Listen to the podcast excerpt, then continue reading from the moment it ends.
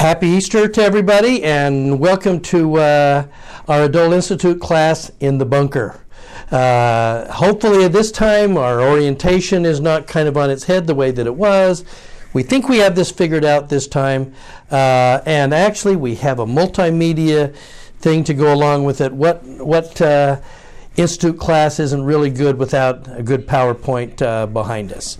So the, the, the hope here, here is that uh, as we get started, uh, that this will be a good experience for you uh, being able to hear all of this. Okay, now uh, the timing on this is actually kind of wonderful as well uh, because I've been wanting to talk for a long time about. Uh, Paul and the cross and the effect and the what that means to Latter Day Saints, and it turns out that Easter is a pretty great place for, to start doing that. Okay? Now, ahead of that, though, what I really wanted to, to start off with, though, is that we all had a unique experience on Friday. And again, the timing on this is amazing. Uh, it's almost like President Nelson knew what he was doing, or the Lord did, or somebody did. Anyway, we ended up uh, having a Hosanna shout on Palm Sunday last Sunday uh, to be able to welcome the Christ in. And this has been Holy Week leading up to today, Easter. Friday, though, uh, is traditionally all over the world is Good Friday, and this is the day of the crucifixion, and we're going to talk a lot about uh, the cross today. But I want to talk particularly for just a moment about the fast that we did uh, because I think it's I think it's unique and I think it's powerful, and I don't know if we necessarily understand how that works, especially in uh, concert with our discussion last week about grace. Now, fasting for me has always been a little bit of a conundrum, and I have learned some things over the last couple of weeks uh, because I've had some questions about what happens when we fast. Now, on, on one level, we know I don't think any of us have any question that fasting is probably good for us in terms of our health. It's fasting is good for us in terms of unity and bringing people together. Fasting is good for us in, in upping our spirituality and focusing our uh, attention on the right things. Nobody has any question, I think, about what fasting does for us. My question has always been what fasting does for God. What difference does it make in his plans? What difference does it make in what he was thinking of doing? Uh, for instance, is he up there saying, I would really like to do things? I would like to save uh, Aunt uh, Emma, but I can't save Aunt Emma because they haven't asked yet. Uh, or I was going to save Aunt Emma from cancer, uh, but because one person asked, that's not enough. I need more people to ask. In fact, if the whole ward would fast or the whole family would fast, you're going to kind of gang up on me almost in a, in a sense, right? You go, okay, that doesn't feel right. That's not kind of how God works. Um, but if you take a look at our discussion last time, some of this comes into to focus. Last time, for those of you who, who didn't join us, we, we were talking about uh, the power of grace and the covenant of grace. Uh, and I wish this was probably a little clearer on screen than it is. Uh, I promise it gets better. But we talked last time about the fact that grace, especially the way Paul saw grace, was that there was a covenant process here. That we have from, from a, in ancient times, the giver of a gift, whether that was somebody along the same lines or whether that was somebody of greater power. The, the giver gives a gift, it is received by someone on the other end. They, they get something that they didn't have before. And, and yet, part of what made grace powerful was the return gift coming back from the giver. Now, in a bartering situation between two equals, again, we talked last time about maybe I give you a cow and in return you give me back some milk. If, if, my, if the grace and the gift that I got was from somebody much greater, someone rich or a king or a god, they're going to give me stuff that I can never hope to repay. Uh, and it wasn't planned that I should repay. But what I am going to do is return with some something in terms of loyalty or love or something that he's going to ask. And so gratitude might become that returning gift that we give back to the giver of the gift. Now, it's an interesting sort of way, though. Um, so, what happens with fasting? Uh, let, let, me explain it this way. Uh, a couple of weeks ago um, in our class, I had a chance to talk about uh, one of my uh, kind of favorite stories, and that was uh, a story by uh, C.S. Lewis. And C.S. Lewis, class will remember this. C.S. Lewis remembers is to, went to Oxford as a good Church of England kind of boy. Uh, the way that most Oxford scholars are supposed to be. He becomes an agnostic, uh, and and the process back for C.S. Lewis back to uh, God and understanding God was reading something by George MacDonald where he talked about the fact that one day hell would be empty, and that was a monumental moment for C.S. Lewis. And ultimately, C.S. Lewis would go on to talk about the fact that not only would one day hell be empty, but one day they would discover that hell is locked from the inside, that they can let themselves out. Well, in a sense, the great divorce that C.S. Lewis is written about a group of people living in hell, living in Greytown.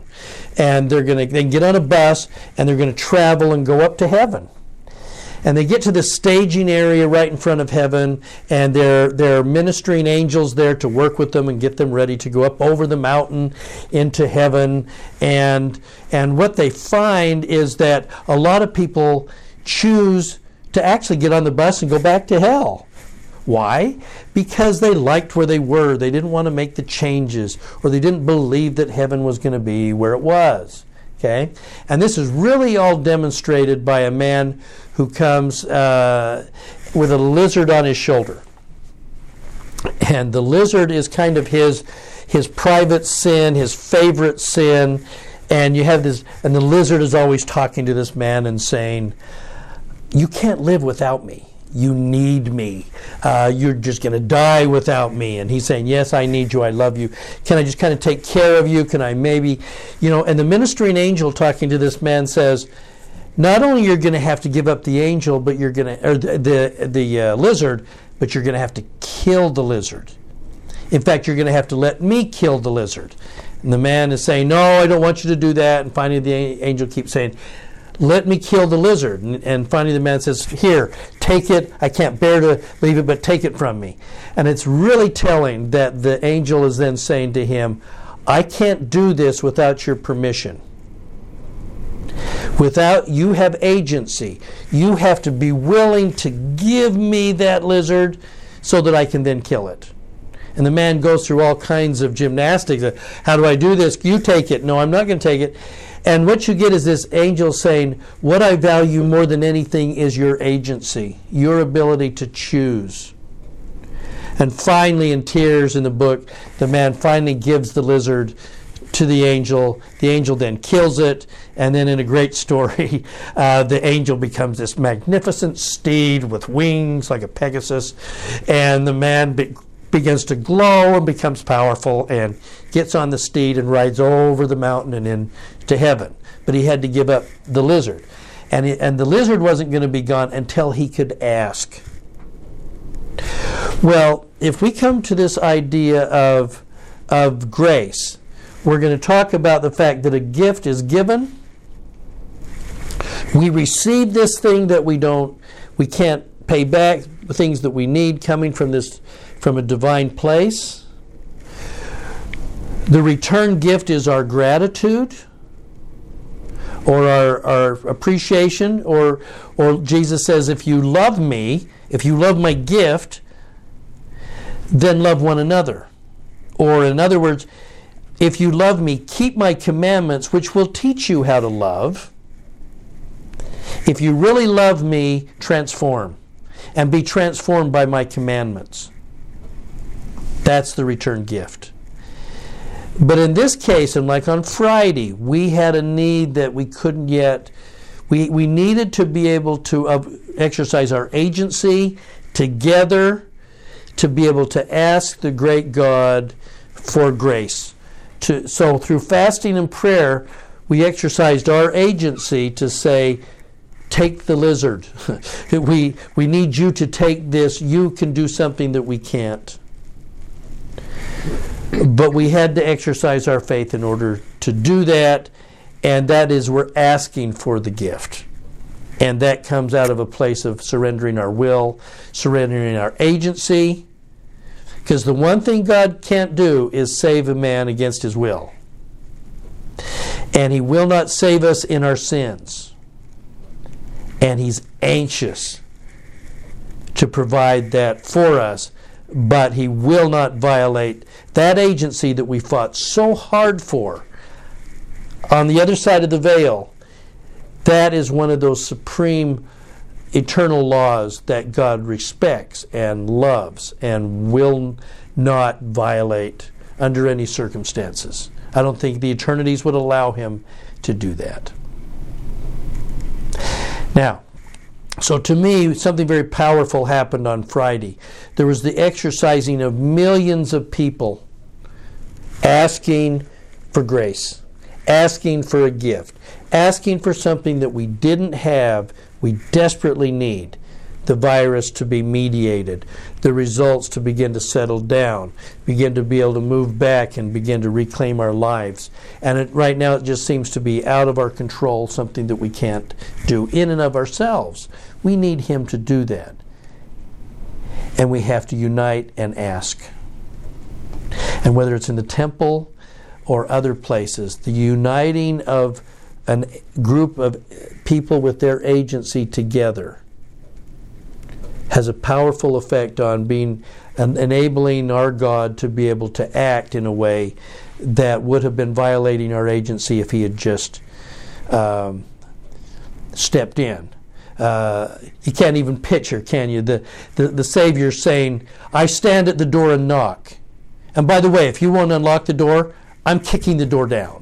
I'm going to knock it out because you really need what I have, and I'm going to make sure that you get it, dang it. Uh, I know sometimes as parents we would really like to say, You guys aren't getting it yet, uh, and I'm going to make sure that you get it. Uh, and I will violate your agency to make sure this good stuff happens to you. Uh, it's a battle, right? Uh, so that was Friday and it, and not only that, this is so there was a gift given on Friday of a, of a loving God hearing our petitions. But of all days for us to do that, to do that on a Good Friday, when the original gift was wrought for us the cross, the suffering, torture, death of God is, is remarkable in its scope. And it's, and it's something that sometimes in our, in, in, our, in our study we tend to move past it far, far too quickly. So part of what I wanted to be able to do today then, as we, as we look at this, uh, when we talk about uh, the cross, especially in Latter day Saint circles. Uh, we have tended to de emphasize the cross quite a bit. Um, we have we have tended to emphasize the resurrected Christ, not the cross. Uh, that has resulted in a lot of confusion sometimes among other Christian sects. Um, I hope that maybe in our discussion here that I might be adding a plea to say maybe we need to be more aware and we might need to be have more respect. Uh, and I'm certainly going to make a case for that. But along with that, then let's let's talk about some of the questions that come up in regard to um, Latter Day Saints and the cross. Um, one of those questions that we might have because of our our emphasis in that magnificent moment that happens in the Garden of Gethsemane. Um, and and having been there not too long ago and feeling palpably the power and the spirit that exists in the Garden of Gethsemane, even to this day, was very moving. Uh, and I think it is for most people that come ready to step among those olive trees and just feel what is there. But in doing that, I think we're caused to ask some questions. And as we take a step two days backwards, or, or later in that day from Gethsemane, the question would be Did Jesus have to die, or was the garden enough? For instance, if he had gone through the Garden of Gethsemane experience and then walked out and was not crucified and then died in his sleep and then was resurrected, would that have needed to be enough?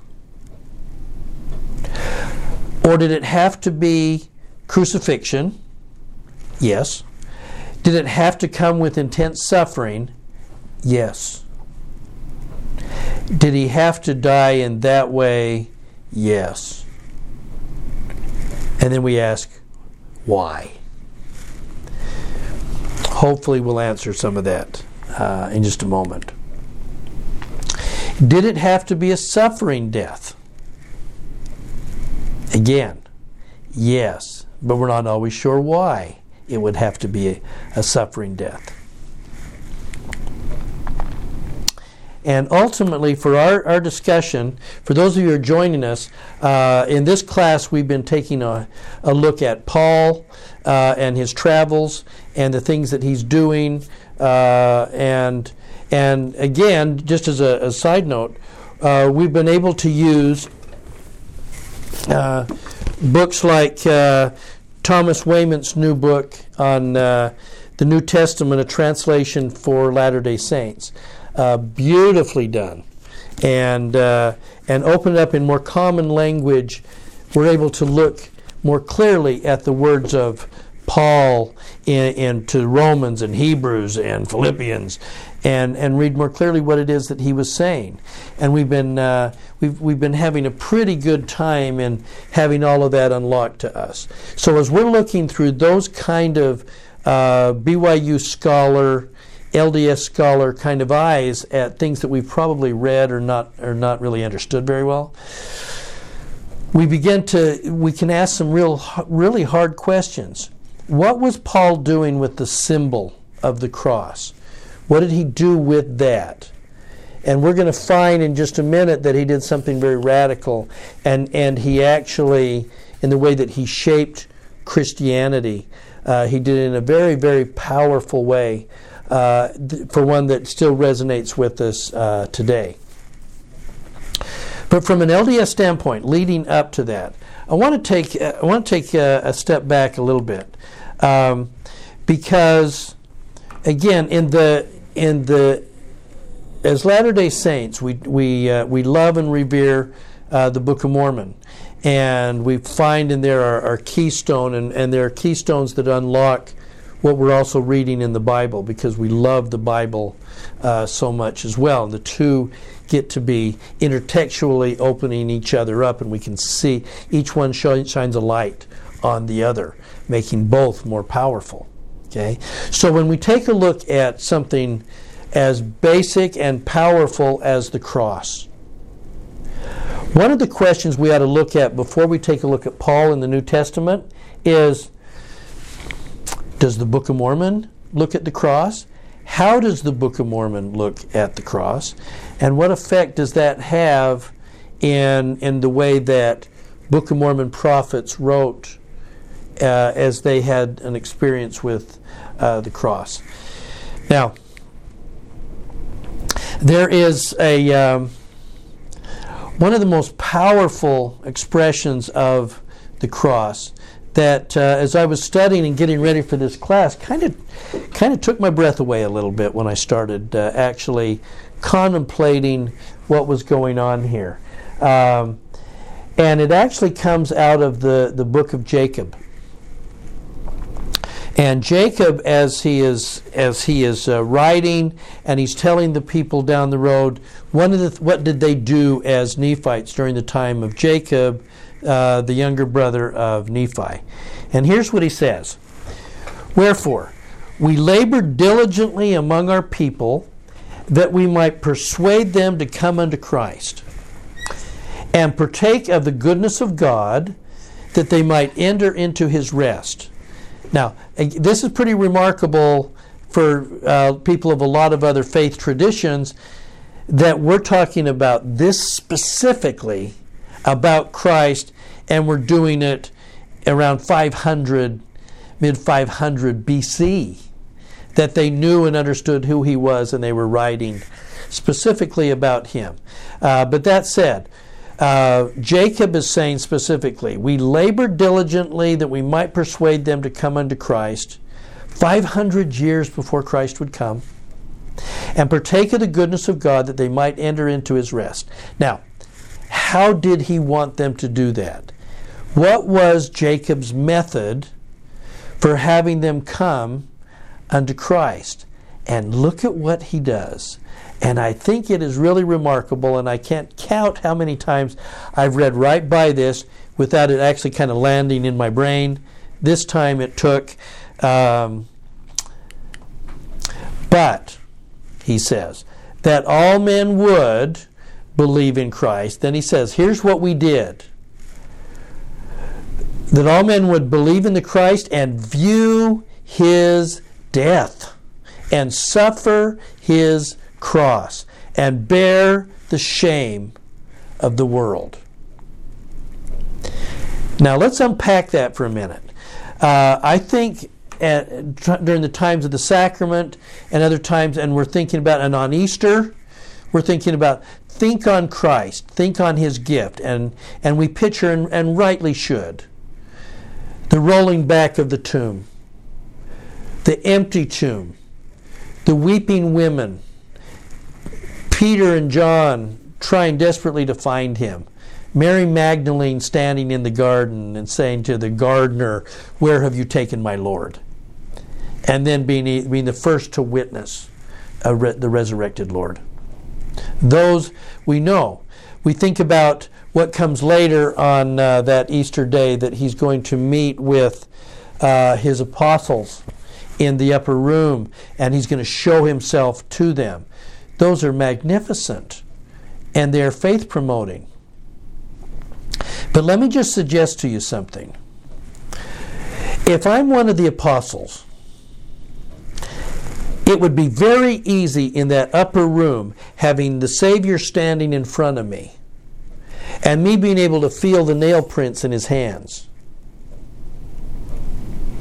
It would be pretty easy at that moment to believe in Christ because he's there.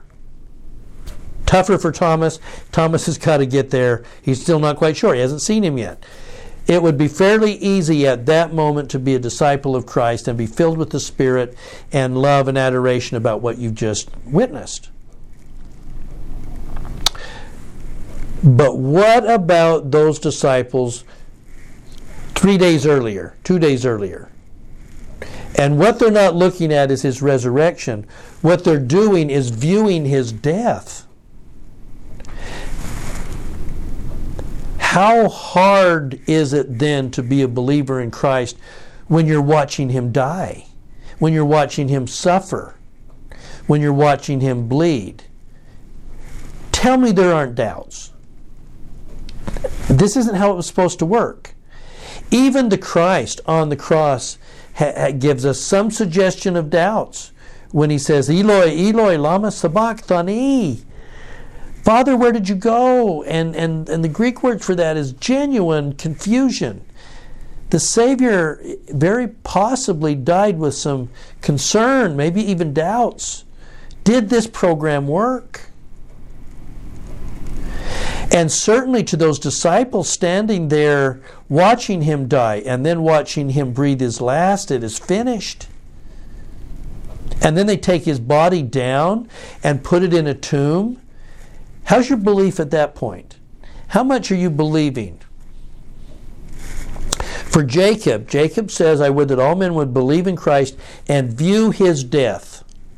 We say that differently and view his death in the midst of doubt not at the good moments in the room with him resurrected. On the cross, view his death in the middle of his doubts and our doubts.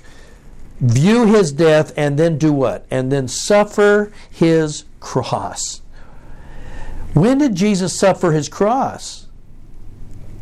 Well, he didn't suffer his cross on that beautiful morning on the uh, on get when he's speaking the beatitudes on the Sermon on the Mount. He doesn't suffer his cross on top of the Mount of Transfiguration when he's gloried. Jesus suffered his cross when he when the cross is placed on him after he was beaten and tortured and he's on his way to an excruciating death. That's when he suffered his cross, not in his good moments, but in his doubts and his deepest pain. And what happened as a result of that and what made that so, so much harder?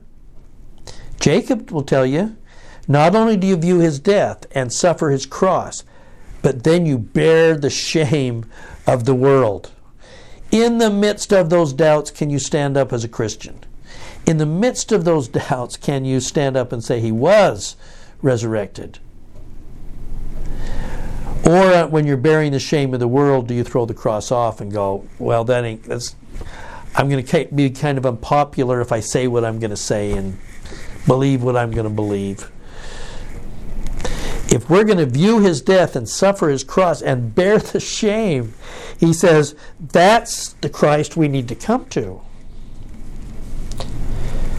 We don't like to view his death. We don't. Again, ask ask someone who's LDS why it is that we don't use the cross. We say, well, we, resur- we worship the resurrected Christ. And we do. Look at our new logo. We worship the resurrected Christ. But Jacob is saying, view his death. Understand his crucifixion. Understand the grace that occurred on that cross. Understand that. If you will do that, you will then be tempted to then take up your own cross and suffer the shame of the world. And that phrase is going to be Paul. If you want to understand what Paul was teaching, to the Gentiles and to the Jews all over the Mediterranean. It is that. View his death, suffer his cross, bear the shame, which is what he did. He says, I am crucified every day. Paul said.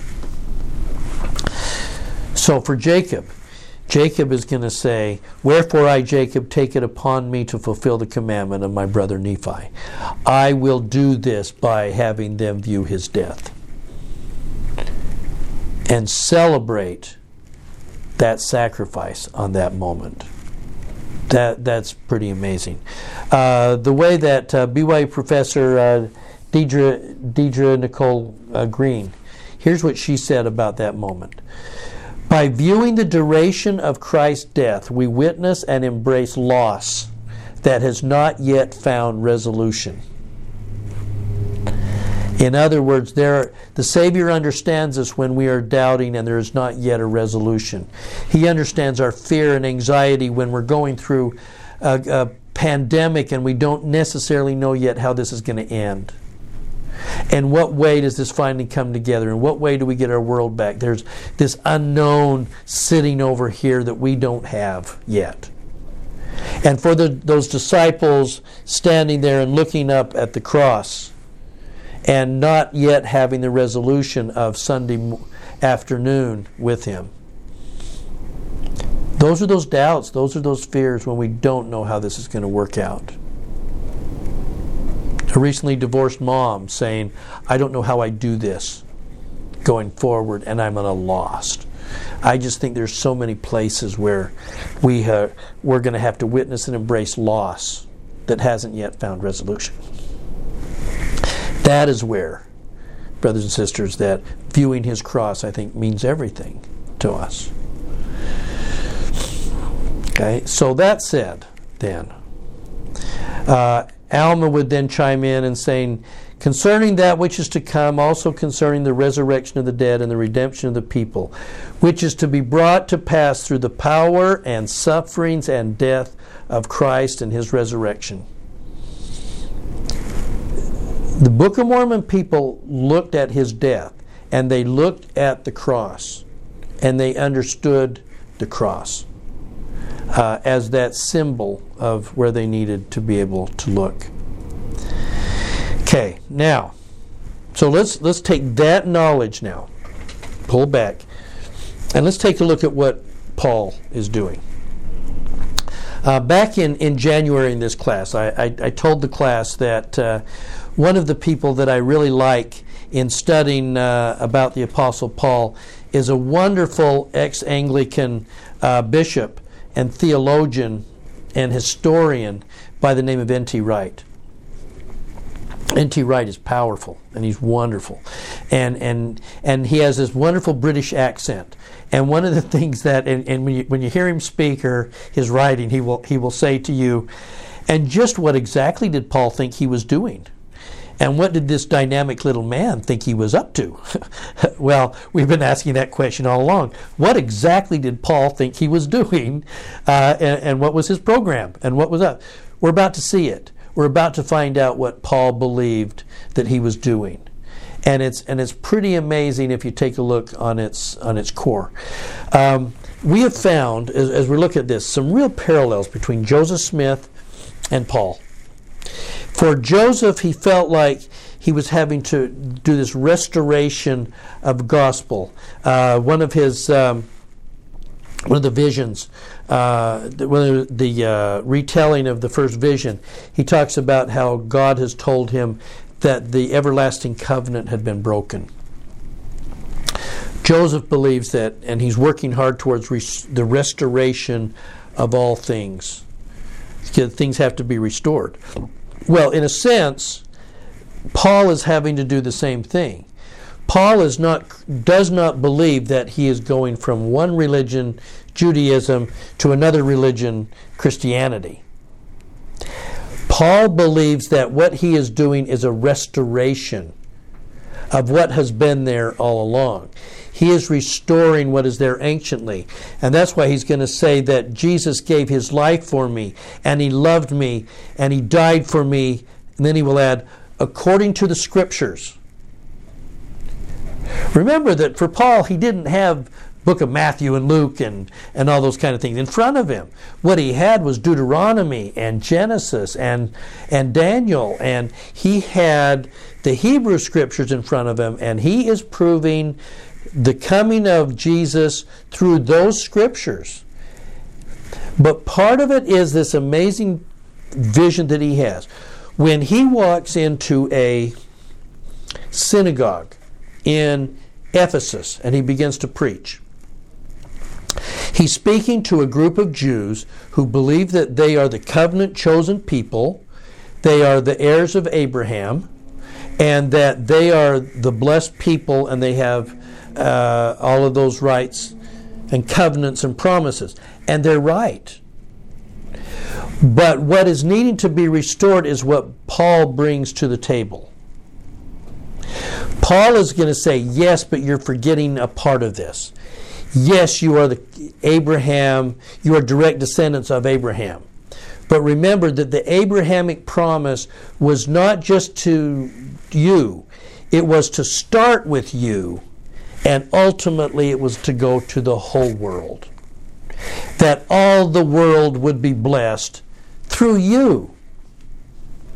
You get caught up in, in kind of the covenantness, and we stay inside here rather than saying, this blessing, this covenant of Abraham is supposed to be taken to the rest of the world. Uh, this isn't a closed shop. This is an open invitation. So when Paul is going to start preaching the gospel, he's going to say things like, in Galatians 3, he's going to say, For you, and he's, and he's speaking primarily in Galatia, he's speaking uh, primarily to Greeks, pagans. For you are all the children of God through faith in Jesus Christ. For as many as of you uh, were baptized in Christ have clothed yourself in Christ. And then he's going to say very emphatically, there is no longer Greek or Jew, nor is there slave or free, nor male or female, for all of you are one in Christ Jesus. And, and here's the kicker, and this would have been, this would have gone right, this is probably what got him stoned over and over and over in the synagogues. Uh, and if you belong to Christ, you are descendants of Abraham, heirs, according to the promise. Imagine what he's saying. Yes, uh, as a, as a uh, faithful Jew, you can be heir to the kingdom. But guess what? So can Caesar, and so can the slave in Philippi. And, and becoming heirs to the promises of Abraham is open to the tent maker in Corinth and to the Pharisee living in Capernaum. There is a revolution that is here. And all of you are going to be no longer foreigners and strangers, but fellow citizens in the household of God. All of you. And then he's going to say, and how did that occur?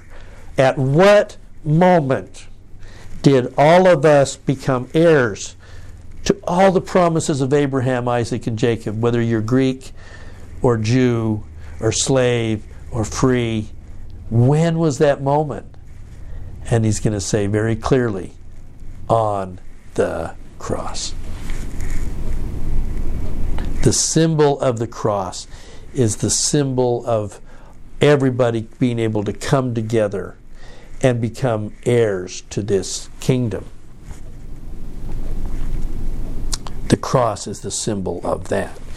Uh, now, that's an astonishing idea. Uh, we we remember, for instance, uh, that crucifixion in the first century is pretty messy business. Uh, crucifixion um, is one of those things that, uh, even though the Romans weren't the first to do it, they really kind of perfected it.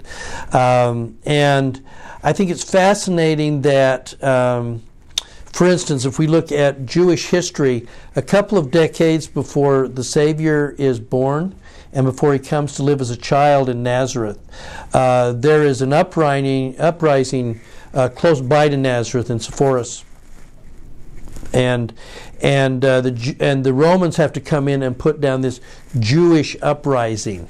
Uh, now, one of the ways that they did to make sure that people wouldn't do this to them again uh, is that they crucified those rebel leaders and people that they caught that were um, rising up against them. But they didn't put them way up on a hill with the with the with the sunlight breaking over the top of it and a halo. The idea of crucifixion, as Deuteronomy kind of suggests, is that generally they were hung on a tree. Sometimes there might be wood to actually form a, a crucifix, but oftentimes they were just hung on a tree. And where? There is a there's a short uh, path, uh, just a few miles between Nazareth down to uh, uh, Sepphoris. At the time of again, shortly before Jesus came to, to be raised there, when that rebellion was put down, there was a line of crosses that went all the way down that road. And to, in order to be hung on a tree or hung on a cross, it wouldn't have to be very high, generally just a couple of feet. So that basically, if somebody is hanging on a tree for days, long, excruciating death, they were there so you could actually look eyeball to eyeball with somebody that is in pain and dying and suffering. If you wanted to, and they would, that they might um, uh, mock them, make fun of them, throw things at them. A very humiliating experience. Generally, crucified naked to just so to take away everything, every part of your humanity from you and just have you slowly kind of rot in the sun. That was crucifixion. And it was meant to be uh, a signal to everybody else to don't mess with Rome. don't mess with us. And for anybody who'd walked that road, they, that they would have remembered. So for maybe for uh, Jesus' parents, maybe grandparents, certainly the graybeards in the synagogue in Nazareth. Uh, they would have remembered those experiences, and the idea of anybody being crucified would be a horrifying kind of thing. So, so what did they do when the Savior starts saying to his disciples, I'm going to go up to Jerusalem and I'm going to be lifted up so that I can draw men unto me? You know, you can't blame Peter going, no, no, no, no, no, no, no. Don't do that. That's not what's going to happen to you. You're the Christ. You're not going to be crucified this way. That's only for the that's only for uh, slaves and horrible people. What are you thinking? And yet Jesus begins to say over and over, I will go, I will go, I will be uh, blessed enough to be able to suffer for my people. And that was so incongruous they couldn't hardly believe that. Why would anybody think that? And and that's why I think there's real poignancy also at the end of the Savior's ministry. Remember when he says to Peter, um, Lovest thou me more than these? At the end of Matthew? Well, yea, Lord, you know. Yeah, well, then feed my sheep. And then he goes on to say, When you were young, you could go wherever you wanted to go. And yet, when you're older, they will take you where you don't want to go. And you will die like I did. In other words, Peter, there's a crucifixion waiting for you. And you watched it happen to me. Now it's going to happen to you. Well, that that dark cloud of a possible crucifixion coming, and then to actually have it happen, uh, would have cast such a pall over everything. Um, but what's remarkable then is that when here comes Paul and his and his revolution, and he's gonna he's gonna show up in town and start saying this. We we worship a resurrected God, one who died on a who died and then was resurrected, and they're going to say, how did he die? In our in our mythology, our gods don't die and then are resurrected. Zeus would never let that happen. Artemis would never let that happen. What are you thinking? Um, but then he's going to step up, like in 1 Corinthians, and he's going to say, For the message of the cross, the cross for Paul then becomes the symbol of everything that he's trying to teach. The message of the cross, the power of the cross, is foolishness to those that are perishing. It, it, it's beyond, it's almost beyond belief. But to those who are saved, it is the power of God. Can you imagine if somebody kind of knocked on your door and said, "Hey, we, you know, we want to bring you the, the good news of the gospel. We worship a God uh, who was uh, killed in the, on the electric chair on death row. And by the way, he was then resurrected, and he now sits in, the, in, in heaven, and we worship him, and because of that, we can, we're all free. they said, You're worshiping a criminal that died on an electric chair. Yes. Isn't it wonderful? Well, in a certain sense, they're going, uh, The message of the cross is foolishness to those that are perishing but to those who are saved, it is the power of God. You see why it is that sometimes we would rather look on the resurrection of Christ rather than look on his death. It's just kind of incongruous. We don't necessarily like doing that. But then he's going to go on and say, For Jews, ask for signs. How do you know that somebody's going to be a Messiah? Well, you know, Jews kind of ask for a sign. And Greeks seek for wisdom. They're going to spend endless days kind of searching through and talking about it, looking for wisdom in whatever they can find. Okay? But we declare to you a crucified Christ. To the Jews, a scandal and foolishness. To the Gentiles.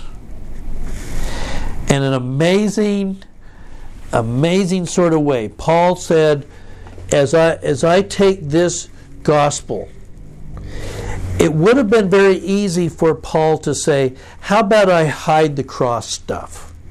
It would be easier on my marketing campaign and certainly easier to sell if we leave out that sticky little point about the cross. We can just say he died, he's resurrected, he taught us how to love one another, uh, he is, you know, he was a great teacher, as so many want to kind of categorize. He was this wonderful rabbi. But Paul says, no, we will declare to you a crucified Christ. Now, I get it. To the Jews, this will be a scandal, and the Gentiles and the pagans are going to think this is the dumbest thing they've ever heard. It's foolishness. But to him, the symbol of the cross was the moment the revolution started, to quote N.T. Wright. Good Friday is where bond and free, male and female, were going to be joined together into the same kingdom and have all the access to Abraham's promises. And it would come through the cross and through his death and resurrection. Now, again, that's a pretty hard lesson to carry to the masses, especially to uh, pagans who are used to worshiping and they have a pantheon of pretty powerful gods. It's like somebody who is really steeped on all the Avenger movies. And they're all about superpowers and great stuff and everything. And we're going to say, yeah, there is one greater than all the Avengers. And by the way, he died on a cross and was resurrected. wow, okay, that's how, how dumb is that story? Okay? Now, in speaking then to the Galatians, Paul's going to take this message of revolution farther. And again, remember, he's trying to restore what was what was one day there, what Abraham knew, but Jews in the first century had long since forgotten.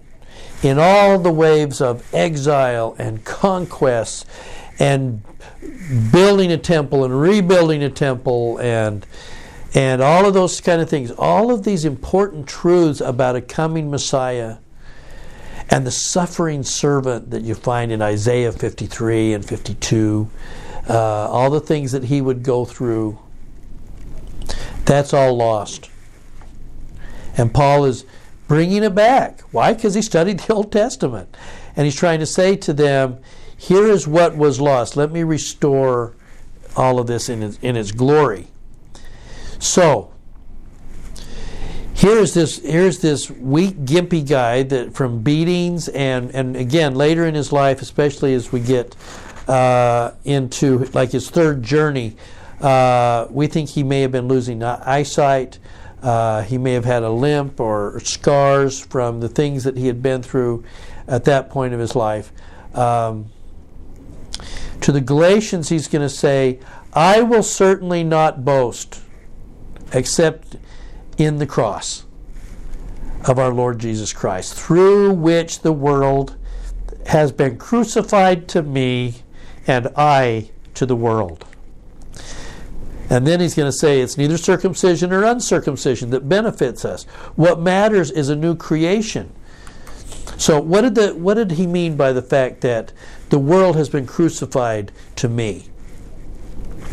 When Paul talks about how we return the returning of grace that we've been given, that we are saved by grace. But our return gift of gratitude involved a couple of things. One, we were supposed to go down into the, the watery grave of baptism and come out in new life to be to to to uh, talk about his death and resurrection that we too are going to co- become new creatures in Christ we start a new life and we have to issue that sign so baptism is a sign that we've decided to follow him.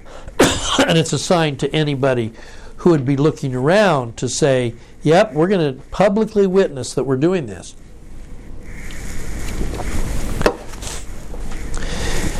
But then he's going to say, but the whole world, that everything, my whole world. Imagine what his world would have been. There's a pretty good chance that if he wasn't a member of the Sanhedrin at the time the stoning of Stephen, he was at least an associate member of the Sanhedrin or a trusted friend of the Sanhedrin uh, or whatever that was. He was in pretty good shape with the leading Jews of Jerusalem enough that they could say, yep, go up to Damascus and grab more Jews and bring them back and we'll deal with them. Okay? He was living a pretty cushy life. Even and life was pretty good and he had lots of honor. And what he's saying is is that since I have come to the cross, I have my world has been crucified as well. I have lost everything. And indeed, he has. And we know that he may have lost some members of his family. We know other members of his family that uh, may have rallied to him, but but all the things that he would have lost. So the the world, and then on top of that, he's talking about his sins, his desires. They're they're all lost to him. Uh, life life is much more of a struggle. He says I fire, he says I battle against the the earthy man, the man of the earth. Uh, King Benjamin would then call that the natural man. Same guy. I battled that guy, but uh, the world has been crucified to me, and I to the world. if I'm going to take on his cross and bear his shame, then I'm gonna I'm gonna get stoned. I'm gonna get run out of town. One of the beliefs we're going to be uh, looking at uh, the book of Romans next week, uh, start looking at that. But one of the reasons why he started making plans to go to Rome is that city by city by city, those places began to be shut to Paul. He was no longer going to be safe in Corinth. Sometimes from some of the members. He was certainly not going to go back to Ephesus, where we think he spent a couple of years in prison and had the sentence of death passed on him. He wasn't going to go to.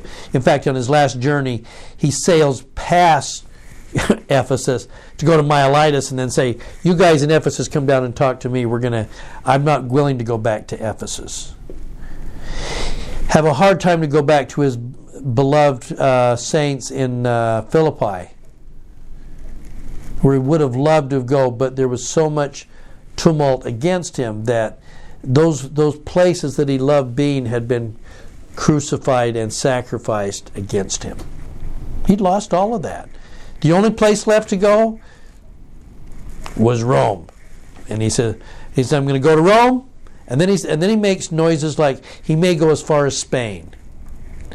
But certainly, he has not yet been to Rome the, the members of the way, the church, are growing in Rome, and he wants to go visit them. But he hasn't yet been to Rome, where he will ultimately die. Um, so, city by city by city by city is being lost. And then remember his last time, even in Jerusalem. He goes to Jerusalem, and we think it's members of the church there that set him up uh, in the temple and have a Gentile go with him that almost results in his stoning uh, in Jerusalem, and then results in him claiming Roman citizenship, and then they're going to take him off to appeal to Caesar. So all of these places that he loved and, and people are being shut off to him. He was crucified uh, in terms of the people that he loved and wanted to be with. That's that's a hard that's a hard process. Okay, so so let me in in kind of winding down a little bit here. Let, let me. Uh, let me mention uh, what Gaye Strathearn has said, BYU professor, who has wrote a beautiful uh, article and has written extensively about the importance of the cross in, in LDS uh, circles. Uh, here's what she says Thus, the symbol of the cross is not a post biblical symbol adopted by Christians. Sometimes we want to say, well, the cross wasn't really used until Constantine, and Constantine uh, sees a vision in the sky, and he sees the cross, and he says, if you want to conquer, uh, you need to conquer under this symbol, and if you use this symbol, that you will be you will come away victorious.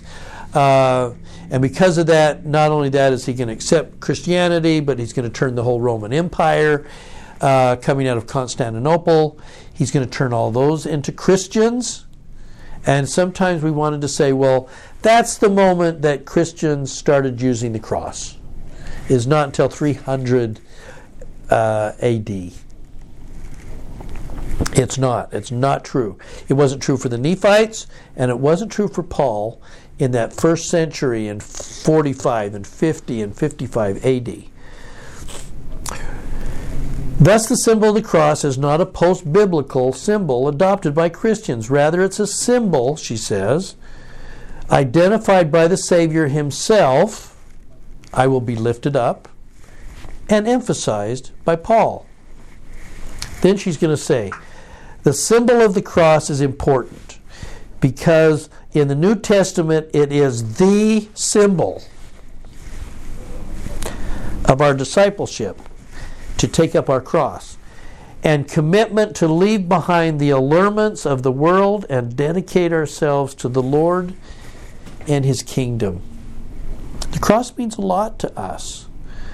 I think we I think we disregard the cross in and we lose something in the process. We don't we and by doing that we don't take one single thing away from what we believe happened in Gethsemane. Gethsemane is where it starts.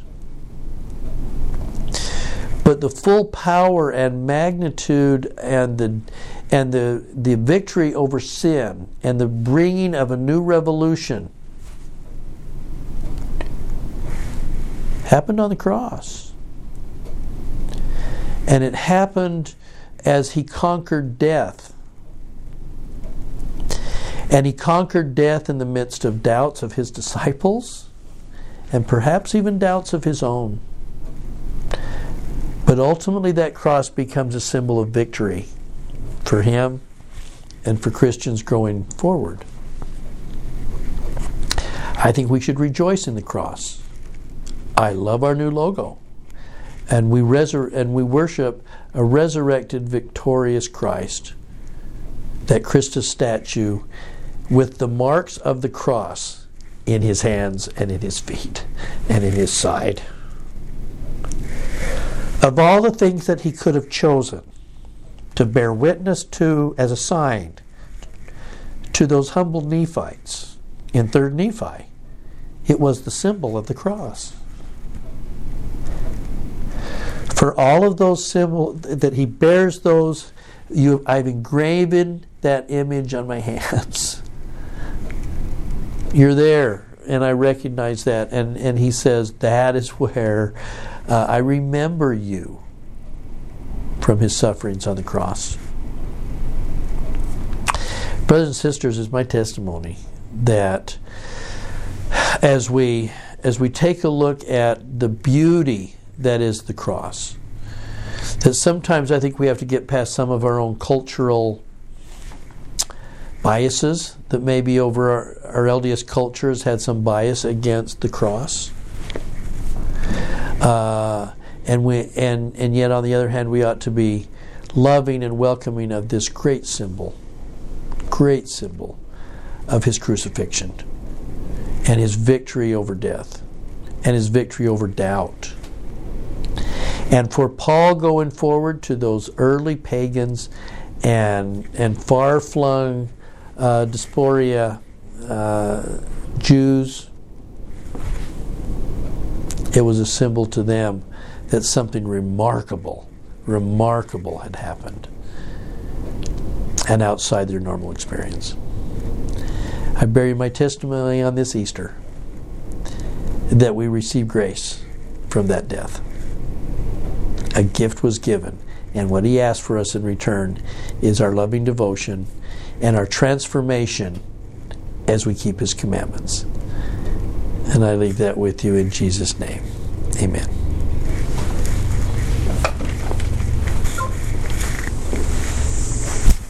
That was thin.